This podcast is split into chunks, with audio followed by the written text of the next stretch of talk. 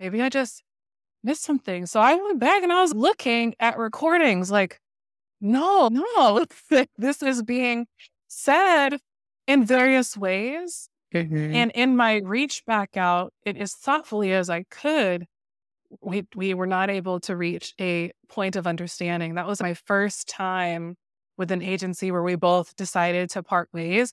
Welcome to another episode of the Living Out Loud discussion series, where we are unpacking real life scenarios and issues in our interactions in professional settings or those places where we feel like we need to be buttoned up. And that means we are talking about the things that typically go unsaid. The goal of every episode is to reveal the layers and the nuances in our interactions so that we can learn about them as a community that cares about diversity, equity, inclusion. I am your host, Charmaine Utz, relational DEI expert. And today we're talking about flowing with feedback when you are leading DI efforts. I want to be clear that the things that I say in this discussion series and all of the episodes, they are my own opinions and not as a representative of any of the agencies by which I'm employed or contracted with.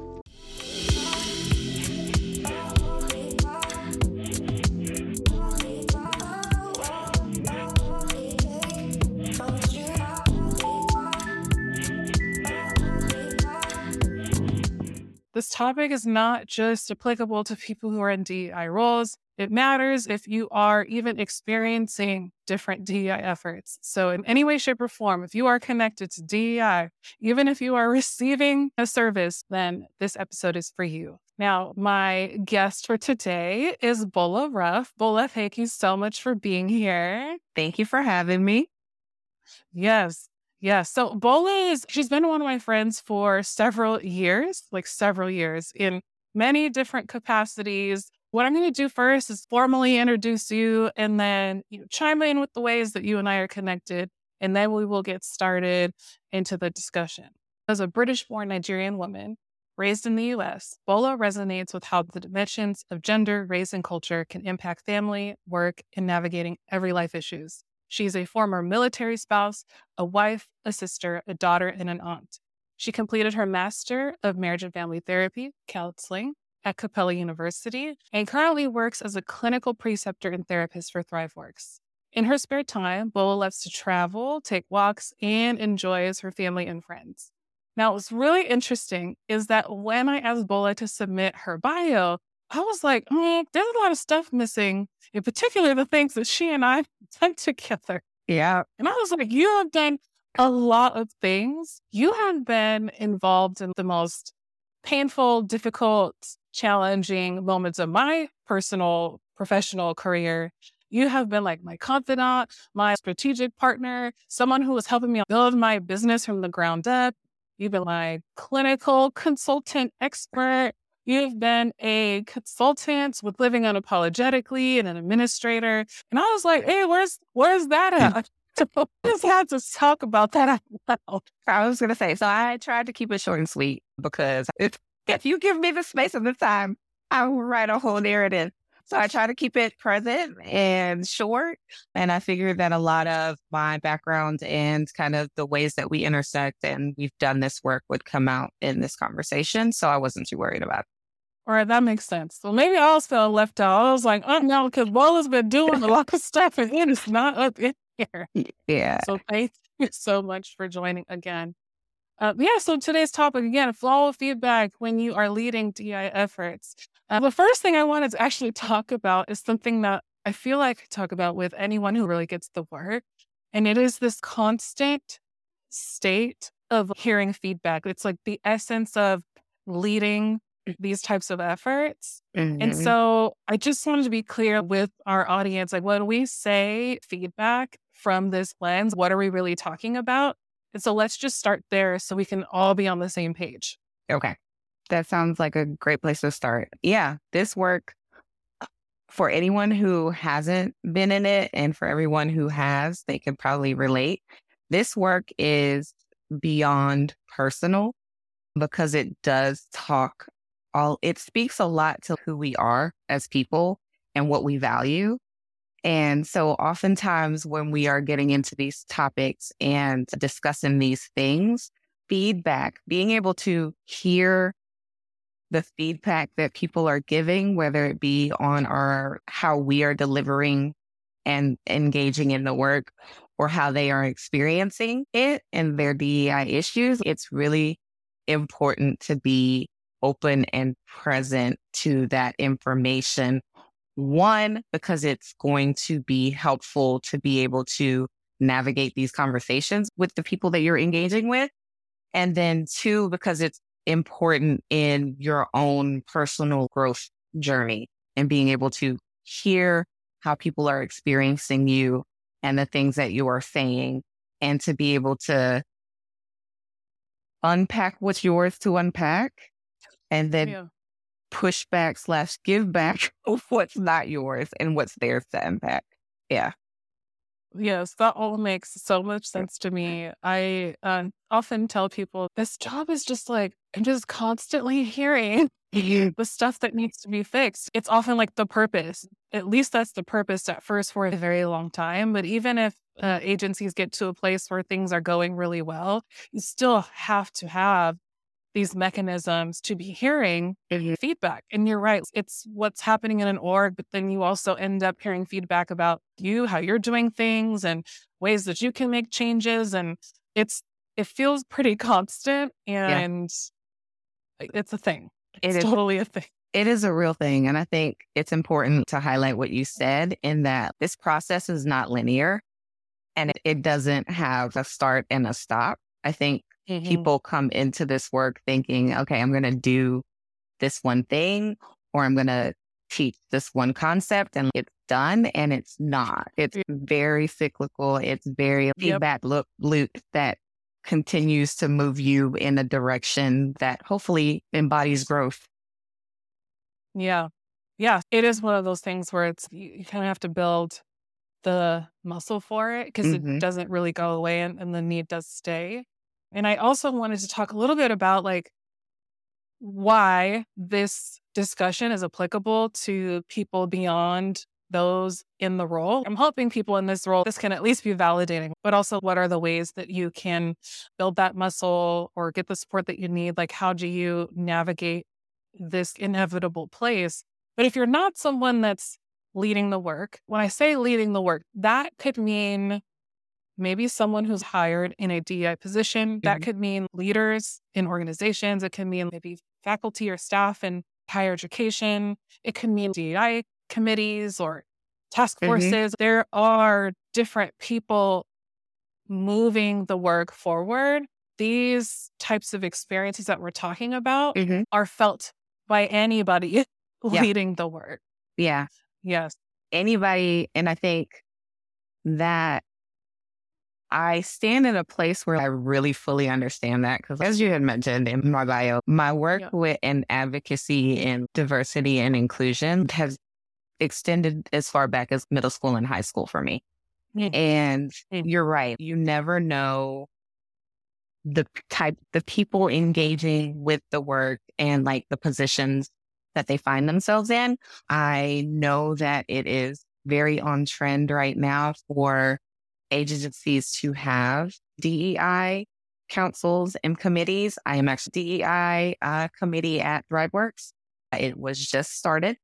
Um, I'm super excited to be engaged in that work. And our committee, the people involved and engaged span all types of walks of life experiences um, and are doing this strictly volunteer basis, not being paid because the work means so much to them. Yeah, you're right. It spans congrats on the new work that's starting. I I am sure that you have a lot of experience to contribute to that particular journey.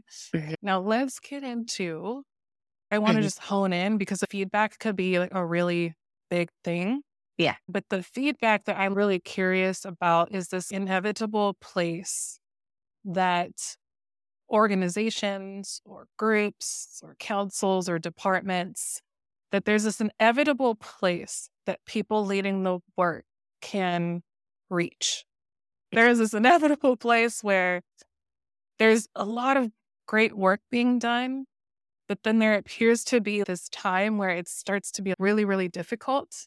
Mm-hmm. And those leading the work hear a lot of feedback about how they are approaching the work or stewarding the work. It Mm-hmm. tends to be less about this is what our organization or department or group wants to do and hones in on those leading the efforts. Yeah, I wanted to talk about that because it's just fascinating to me how it, it happens like over and over again. It's something that I have to talk up front about with the people that we work with and consult with. Like, Mhm. this is going to be a thing. So let's talk about it now and a couple will address it. But let's just set up shop here and talk about that. Yeah. What that's, and I know you've experienced that with me on a few occasions. Yeah. So, yeah, what do you think? I think that ties back into what I was speaking about earlier, where this work is so personal. And sometimes that lends itself to us using personal experiences to describe the work or engaging on a personal level about experiences we've had that pertain to the topic. And then sometimes, this is just my personal opinion, it doesn't come from anywhere scientific or written down. Um, I think the way that people are able to digest the information related to DEI is finding examples of it in real life and in real time. And unfortunately, when it comes to being in organizations that have a lot of characteristics that are counter to, to inclusivity and diversity, people start to pick up on where they see the absence of the DEI work that we are discussing. And Mhm. yeah, in an effort to connect and understand, they start to see where it isn't and they start to see where people are missing um, the mark in being inclusive and promoting diversity. And it turns personal, sometimes unknowingly. Yeah, no, it makes a lot of sense. It makes a lot of sense because I find myself in that situation a lot. I, it's like incredibly challenging because when you're talking about people notice the absence of things, that really did something to me because that is what happens. It's not the only thing that happens, but it's one of the things that happens when people are scrambling. They don't like the feeling, or maybe there's not this progress, or they're even getting other feedback around like how it's not working. People start to look maybe outwards. What are other people doing? And I read this article and we're not doing, there's an absence that's highlighted. Mm-hmm. And then honing in on those leading, why aren't you, or if you would have done, or we didn't like this feeling. So can Can- you then do? And sometimes it's, yeah, I want to encourage this dialogue and encourage the challenge. But then can we stay here a little bit longer? Or is it just supposed to be like we share the feedback and we're supposed to just change how we do things right away? Mm. Do you remember? I remember a couple situations where I had to speak with you multiple times about it was one situation and we had to talk regularly because Yeah. I was like, I can't, is it me? Wait, can you help me? I want to entertain this. Is it me? Yeah. And I think the other part that you're bringing up and that you're touching on is people coming into this work sometimes don't. They haven't had the experience of sitting with discomfort mm-hmm. and or having difficult conversations. And so coming from a clinical lens and using clinical terms, when people are feeling vulnerable, they do things to distract and protect their emotional ego.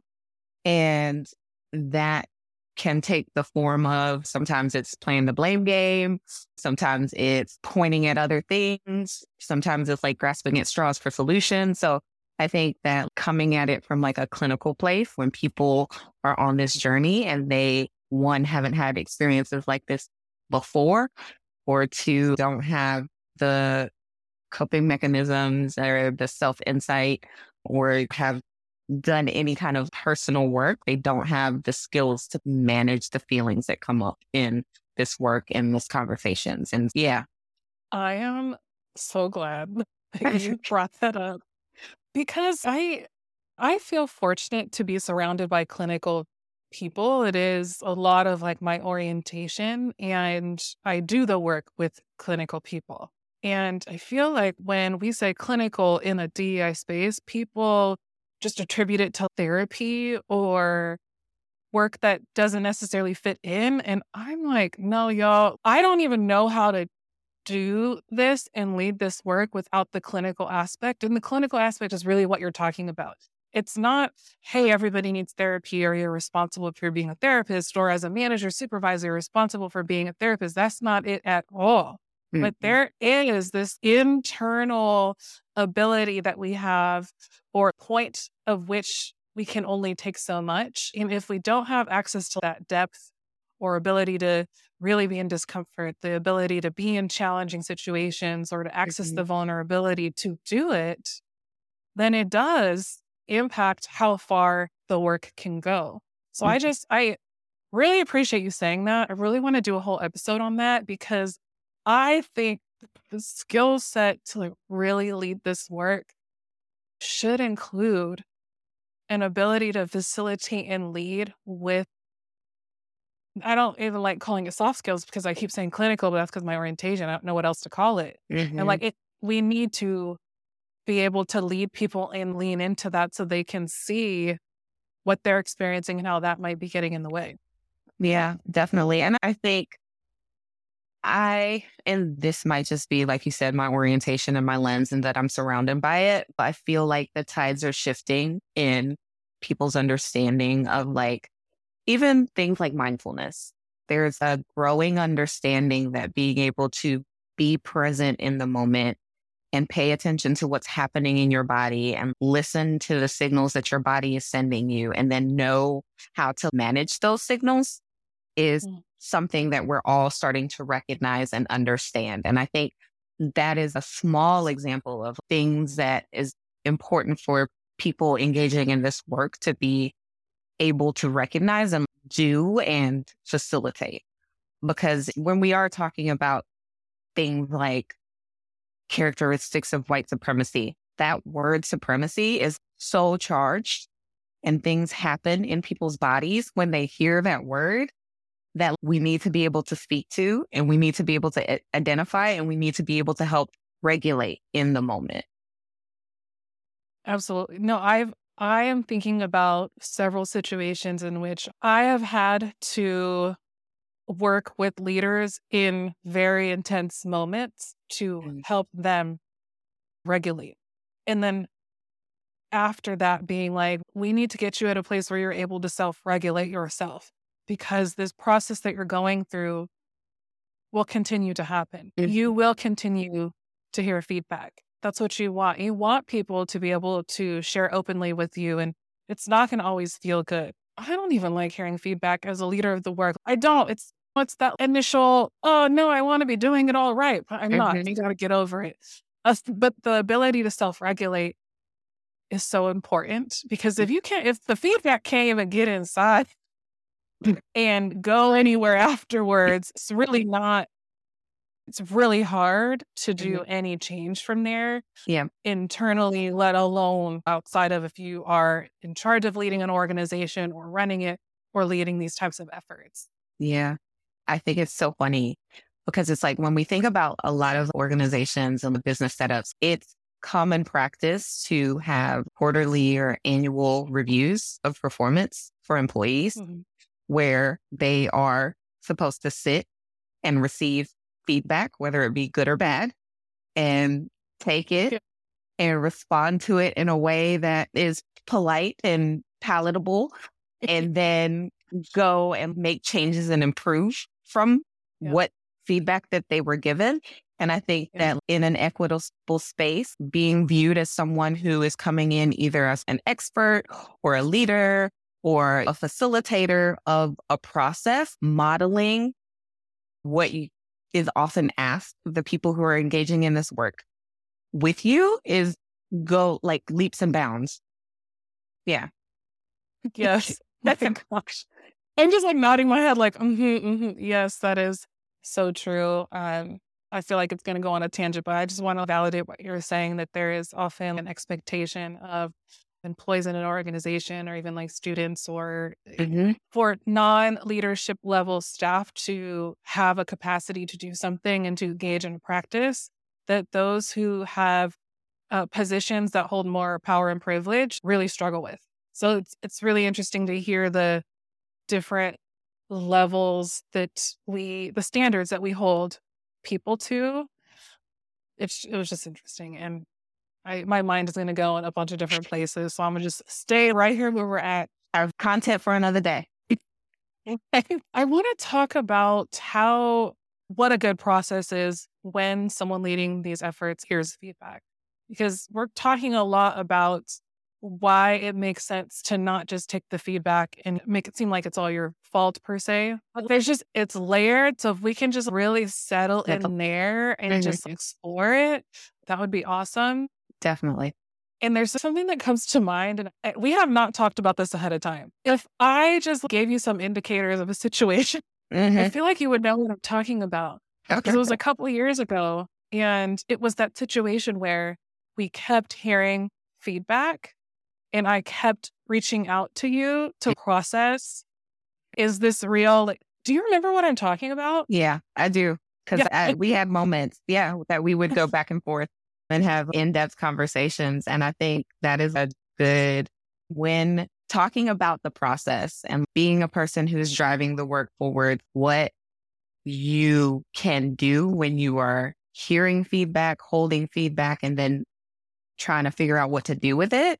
I think a big part of it is in the moment when you're receiving the feedback, being present, not necessarily having to respond to it or having a response for it.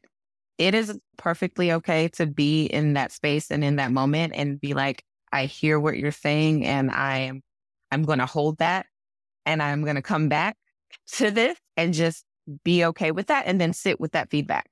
And I think also what you're referencing is it's important to have partners in this process, whether it's one sounding board, whether it's several sounding boards, like to be able to process through the information because it's a lot to hold. Oh my gosh.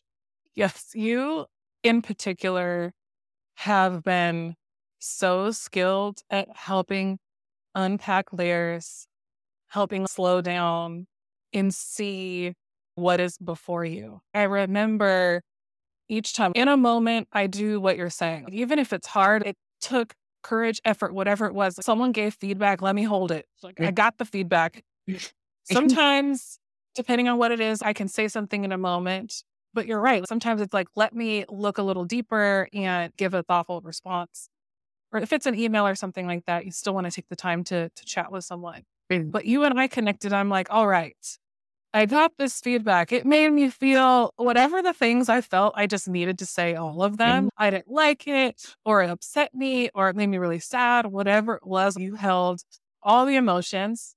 And oftentimes, if I'm being honest, I don't like it. I don't like hearing feedback, but it's so important to hear it. Yeah. And then I would ask, sometimes there might be pieces of it that really make sense to me. This is how I'm processing this.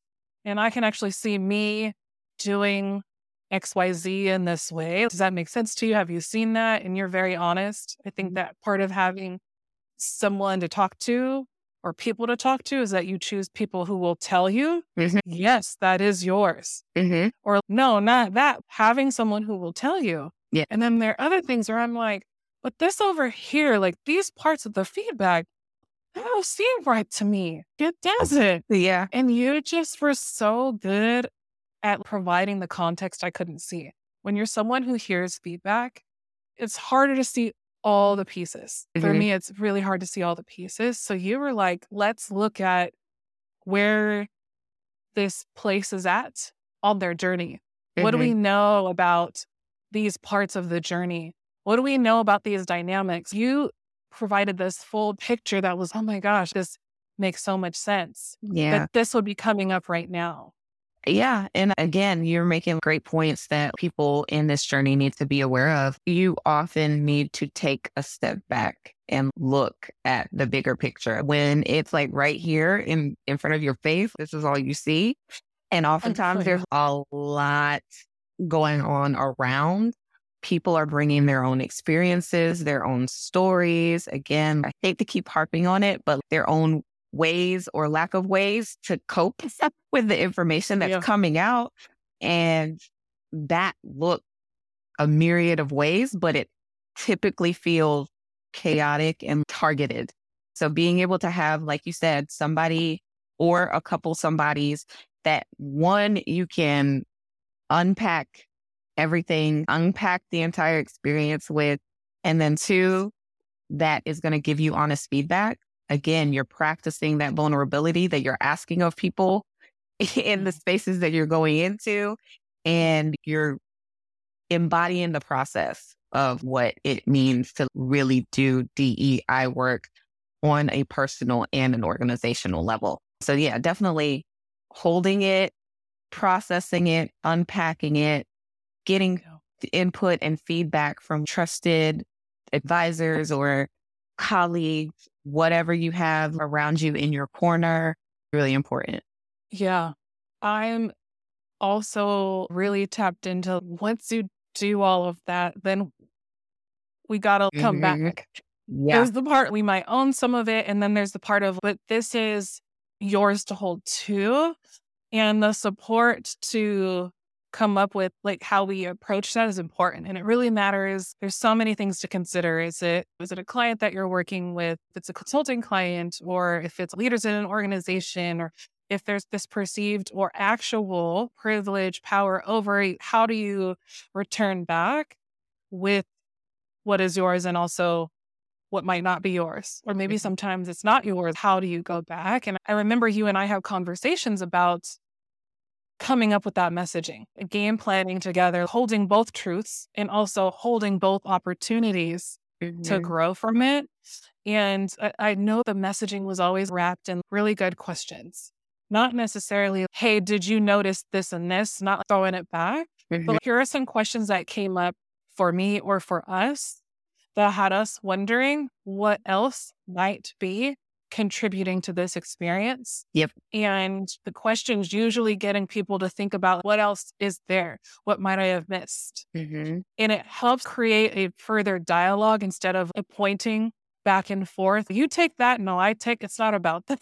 Yeah. It's truly continuing the conversation so that both parties or who- whoever else is involved, but everyone can really understand all the pieces because that is the that's the real work too. It's Mhm. not just sharing feedback is a part of DEI work, but the ability to engage in these types of conversations to have a really good understanding of each other and to make changes so that we can better interact with each other is really what it's all about. Mhm. And so, as someone leading the work, it's really important to me to model for people what to do in these situations because those situations are applicable everywhere. Absolutely. Absolutely. And I love that you highlighted maintaining curiosity. Anytime you're going into a situation that is highly charged, being and staying curious puts people at ease because you're in a place and you're coming at it from a, I truly want to understand your experience and how I contributed to it or how I can help expand upon it, process it.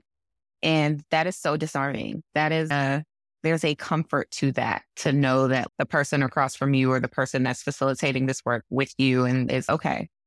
I heard what you said. Let me make sure I fully understand. I'm curious about. Let's get curious together and turn it into a conversation, like you said. Yeah. Yes, yes, yes. I, I like the way that you say that. I often tell people how to have courageous conversations. One of the first things is to name all the stuff. Just mm-hmm. what do we have before us? It's uncomfortable. This is how I'm feeling. Just whatever I can do so people know that I'm actually really joined on this experience with them. Yeah. And it's, it doesn't always feel good. And then the other thing that comes to my mind is when that's the case, while it might not always feel great in a moment, the outcome is something to me that has typically been something that the people we could all agree on, at least agree on this makes sense for us, we can proceed, which is what we really want. We don't all have to have 100% on the same page in this, Yeah. but we all know what happened. We all agree about how to move forward. And that doesn't always happen. I remember working with a different agency. And we were getting a lot of feedback about what came out of our needs assessment. And I don't know I don't know any place that has felt great about the needs assessment because there's wonderful things that go on in organizations and then there's just the struggle points. Mm-hmm. And to see the struggle points, it's really hard for leaders to sit with. I understand. However, I have experienced on a couple of occasions where uh, leaders will not accept what is being given to them in needs assessment. And I had one really difficult one where I felt in the presence of the leaders, what I was being met with was maybe we just missed something. It wasn't just me looking at this data. We had a team of people looking at the video and coding all of the stuff, hearing the narratives. So I just, I really felt challenged because I recalled all these moments that I facilitated and all these meetings that we had get, getting to the data, but they were so certain. And they were certain for many reasons, what they knew about their organization and what staff who participated in it told them. And I just, I felt, let me do my due diligence. Maybe I just missed something. So I went back and I was looking at recordings like, no, no, this is being said in various ways. Mm-hmm. And in my reach back out, it as thoughtfully as I could, we we were not able to reach a point of understanding. That was my first time with an agency where we both decided to part ways. Now, this was a long process that we went through. We were very committed to showing up and having the conversation. So it wasn't like, F you, I'll never come back. But it was, you know what? I'm standing on what I know is here. I can understand that this isn't what you're looking for. And in their turn, this isn't what we're looking for. But thank you for what you've given us. And mm-hmm. we just parted ways. But that was my first, wow, okay, we're just not going to arrive there. But there was nothing that I was able to say to get that leadership team to to believe what their staff were saying. There was nothing. Mm-hmm. And it mm-hmm. was fascinating. And unfortunately, that is the case. Again, everybody is entering this work at different points on their journey. Everybody has different, they're coming in with different understandings of what DEI is and how they think that it should operate in their organization or their school or their insert lo- location slash group. And when that is the case, you articulated so beautifully. It's the, a process of feedback, unpacking, processing, staying curious. And then if you get to an impasse, sometimes that's what it is. And again, a big theme that keeps coming up in our conversation today is that being uncomfortable. It isn't cut and dry. This work can't get tied up in a pretty bow and handed. And it's sometimes we get stuck and it really is. They're not at yeah. the point where they can do the work. They don't have the same understanding of the work as I do. And that that is what it is. Yes, that's true. And all we can really commit to is the conversation and showing up and the modeling and there's only so much we can do. We cannot force anyone into any situation. But I really believe in the modeling mm-hmm. of what we're hoping people leading the work will do and people in an organization or department, students, whatever, what we can like really engage in and what the work can look like. I'm thinking about the people who are like, okay, so I heard your example. Where's like tangible things that I can be thinking about when leading this work? in any capacity, what can I be doing? And I should have said this up front, and I think I did, but I also want to be clear that if you are listening to this and you're not someone who is formally leading DEI efforts, this conversation can really help you understand the experiences of people who are.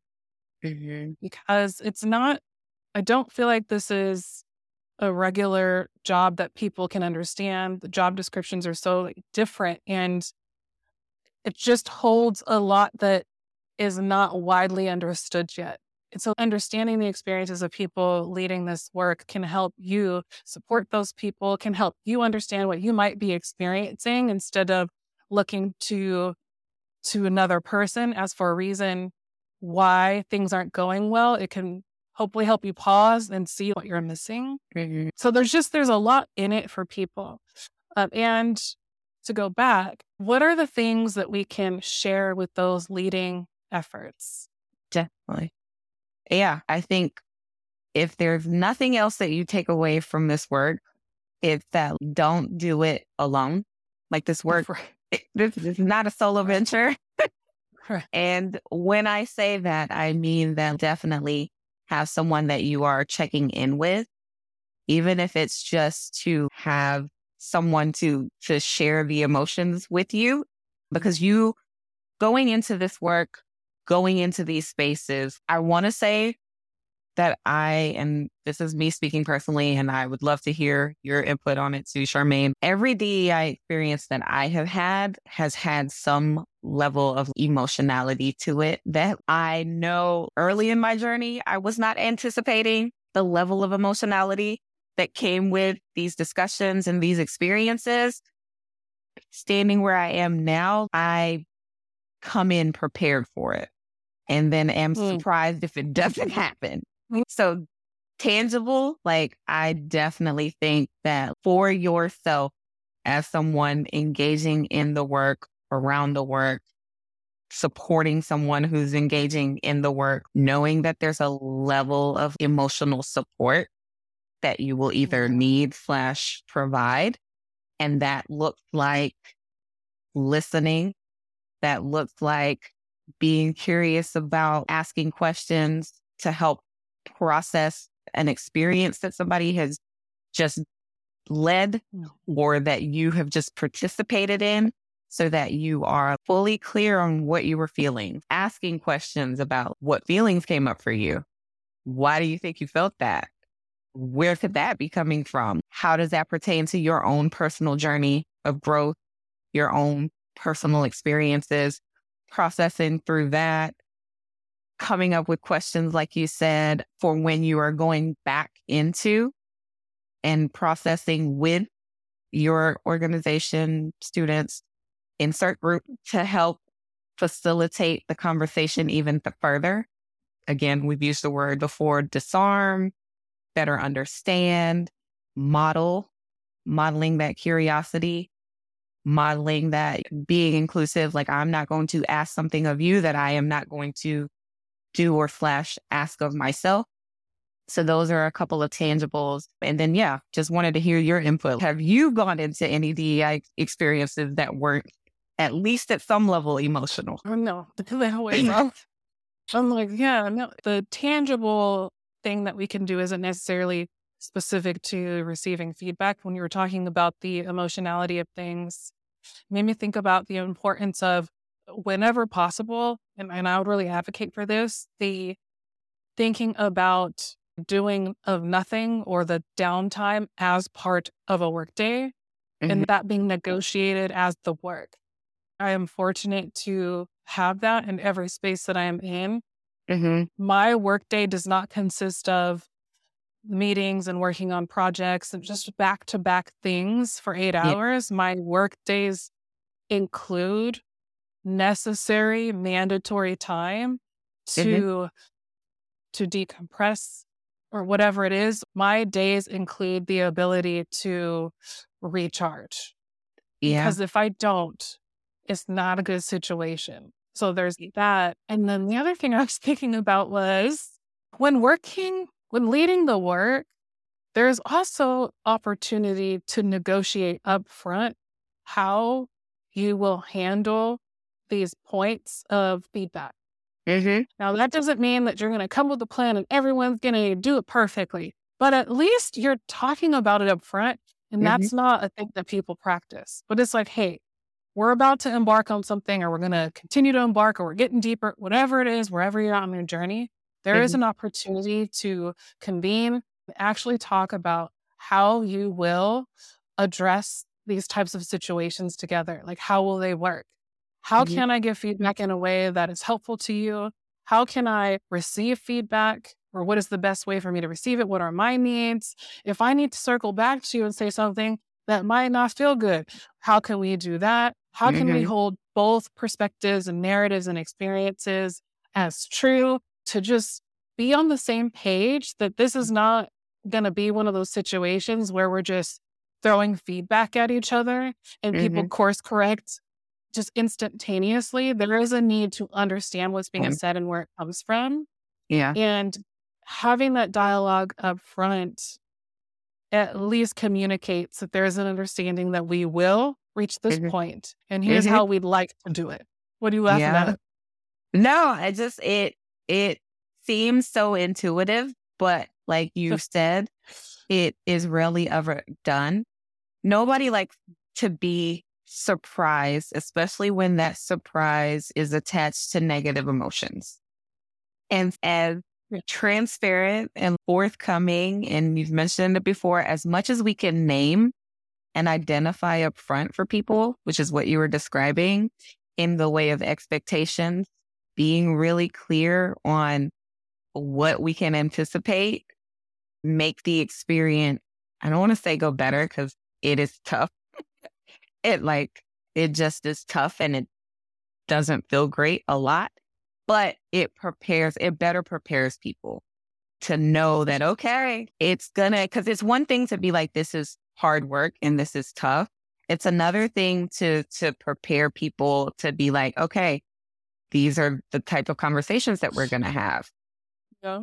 We are to solicit feedback. We are going to provide feedback, really laying out key components of the process and asking people to reflect on Hmm. how they want to engage around those different processes Hmm.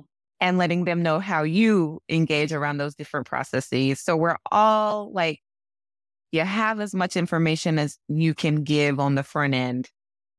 And then, because it inevitably will happen, even if you prepare people for these conversations and you let them know that feedback is coming and it's not going to feel nice. I always say that I, I don't know until I'm in it. Right. And I don't know how I'm going to respond until I'm in it. And so then inevitably, even if you prepare them, you're going to get to a point where it actually happens and everything that you've said goes out the window for everybody because we're in our feelings and it don't feel good and we want out and we we want to self-preserve and we want to all of that stuff.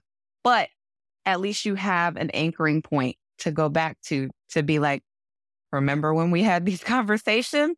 Okay, so this mm-hmm. is what I was describing. We're gonna sit with this. Remember how you said you wanted to get engaged around it? And you know, you facilitate the process that way. Yeah. Yes. I love that. That makes so, so much sense. Yeah. I'm trying to think of anything else. The only other thing that really comes to mind that is more of just like an add on to the conversation is that when we give feedback to each other, it is super helpful to think about giving behavior specific feedback. It helps people, it helps us really understand what it is we're experiencing and what it is that's causing this experience, but it also helps us communicate to the other person what it is that's being done Mm-hmm. to change course if that's necessary. But oftentimes, when the feedback comes, it comes with vagueness. It comes with maybe not a fully processed internal understanding of the feedback. It just didn't make us feel good. So I want to share it didn't make me feel good. So change it. Mm-hmm. But if I sat and had to come up with behavior specific reasons attached to the feedback, it's going to make me pause and slow down and get very clear. And it's Mhm. going to make me be clear. So when you were talking about, I don't remember what the word you said, but I was thinking about clarity, and we don't do that enough, the behavior specific. So when I say behavior specific, I mean, what is the action that's taking place? What is the behavior that you see someone engaging in that's attached to the feedback? So it's like Mhm. when I'm in a meeting and you interrupt me while I'm speaking, or when we are talking, you talk down to me and you talk down to me when you say these particular words, these are what these words mean to me, then it's very clear what we're talking about, Mhm. opposed to uh, something that people can't like really hold on to. And so Mhm. that kind of gets lost, but I think that we should lift up doing that more. We should be Yeah. super clear like, you're doing these things and Yeah. this is how it's being experienced. That'd be so helpful. I absolutely agree. And I think that you're right in DEI work, we live in the terms and the ambiguity. And I think it's like being as specific as possible and, and it transcending, bringing people with different experiences and different understandings together and then creating a shared understanding. You're right, takes very concrete, tangible, understandable examples, which I kind of talked about in the beginning, being able to get somebody to understand what you were trying to say. Oftentimes it takes those specific examples of what I experienced, the behavior, how it made me feel to get it to click and be like, oh, that's what you mean when you, you tell me that like microaggressions occur in the workplace. Mm-hmm. Sometimes that, those things can be hard to grasp for people who don't experience them the same way mm-hmm. that you do. And I think that's across the board with anything. We walk around with the notion that people will just understand things when we say them. And I, mm-hmm. you know, I'm a, I work with couples a lot. And that is like a big part of navigating yeah. conflict in couples is getting them on the same page about something that they may have very well experienced together, but like it hit them completely differently. Yeah. And just getting them to to sit down and be like, okay, when you said this, it mm-hmm. hit me this way. And the partner taking the time and the space and wanting to show that they are engaged and be like, okay, why did it hit you that way?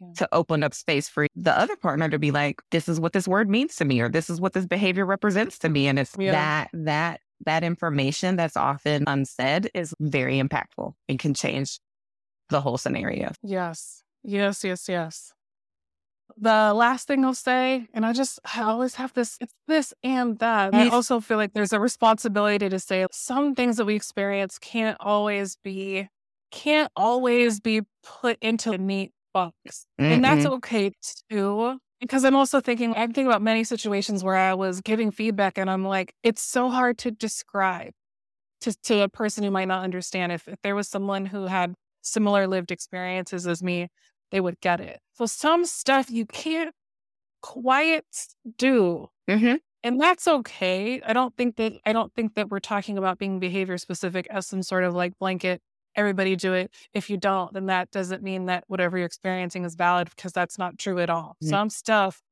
is very nuanced and hard to describe and that's yeah. okay. But I think that this is just a a call to hold people accountable that can if you are able to be behavior specific because we avoid doing that, mm-hmm. then do that. Don't yeah. default to being vague because you want to avoid your own internal exploration or avoid being clear with whoever you need to be clear with. Yeah. So there's that to think about and balance and all of it too. I was going to say, yeah, I think that that speaks to the processing the feedback that's yours, holding what's yeah, yours. Exactly. Exactly. Um, and being okay with being uncomfortable as someone engaging in this work. Yeah, it it gets uncomfortable not just for the people that you are facilitating this work for, you as well. and that that's okay. Yeah. Yes. All right. Well, I think this is there anything else we want to say on this topic before we wrap up? Again, I love this work. I second what you said. This work requires self care. If you are engaging around this work, please, please, please take care of yourself, whatever that looks like for you. Advocate for the space for the people engaging in the work with you to be able to take care of themselves. Cause it's, it often doesn't go well if like you're doing these things, it's emotionally charged. And then immediately after, we're asking people to be present and go back to work. We didn't just have an emotionally charged conversation. So definitely do that. But other than that, I think it was a good convo and I do hope that people get some takeaways from it. I'm certain. Well, uh, thank you so much for being here with me and uh, really getting into this.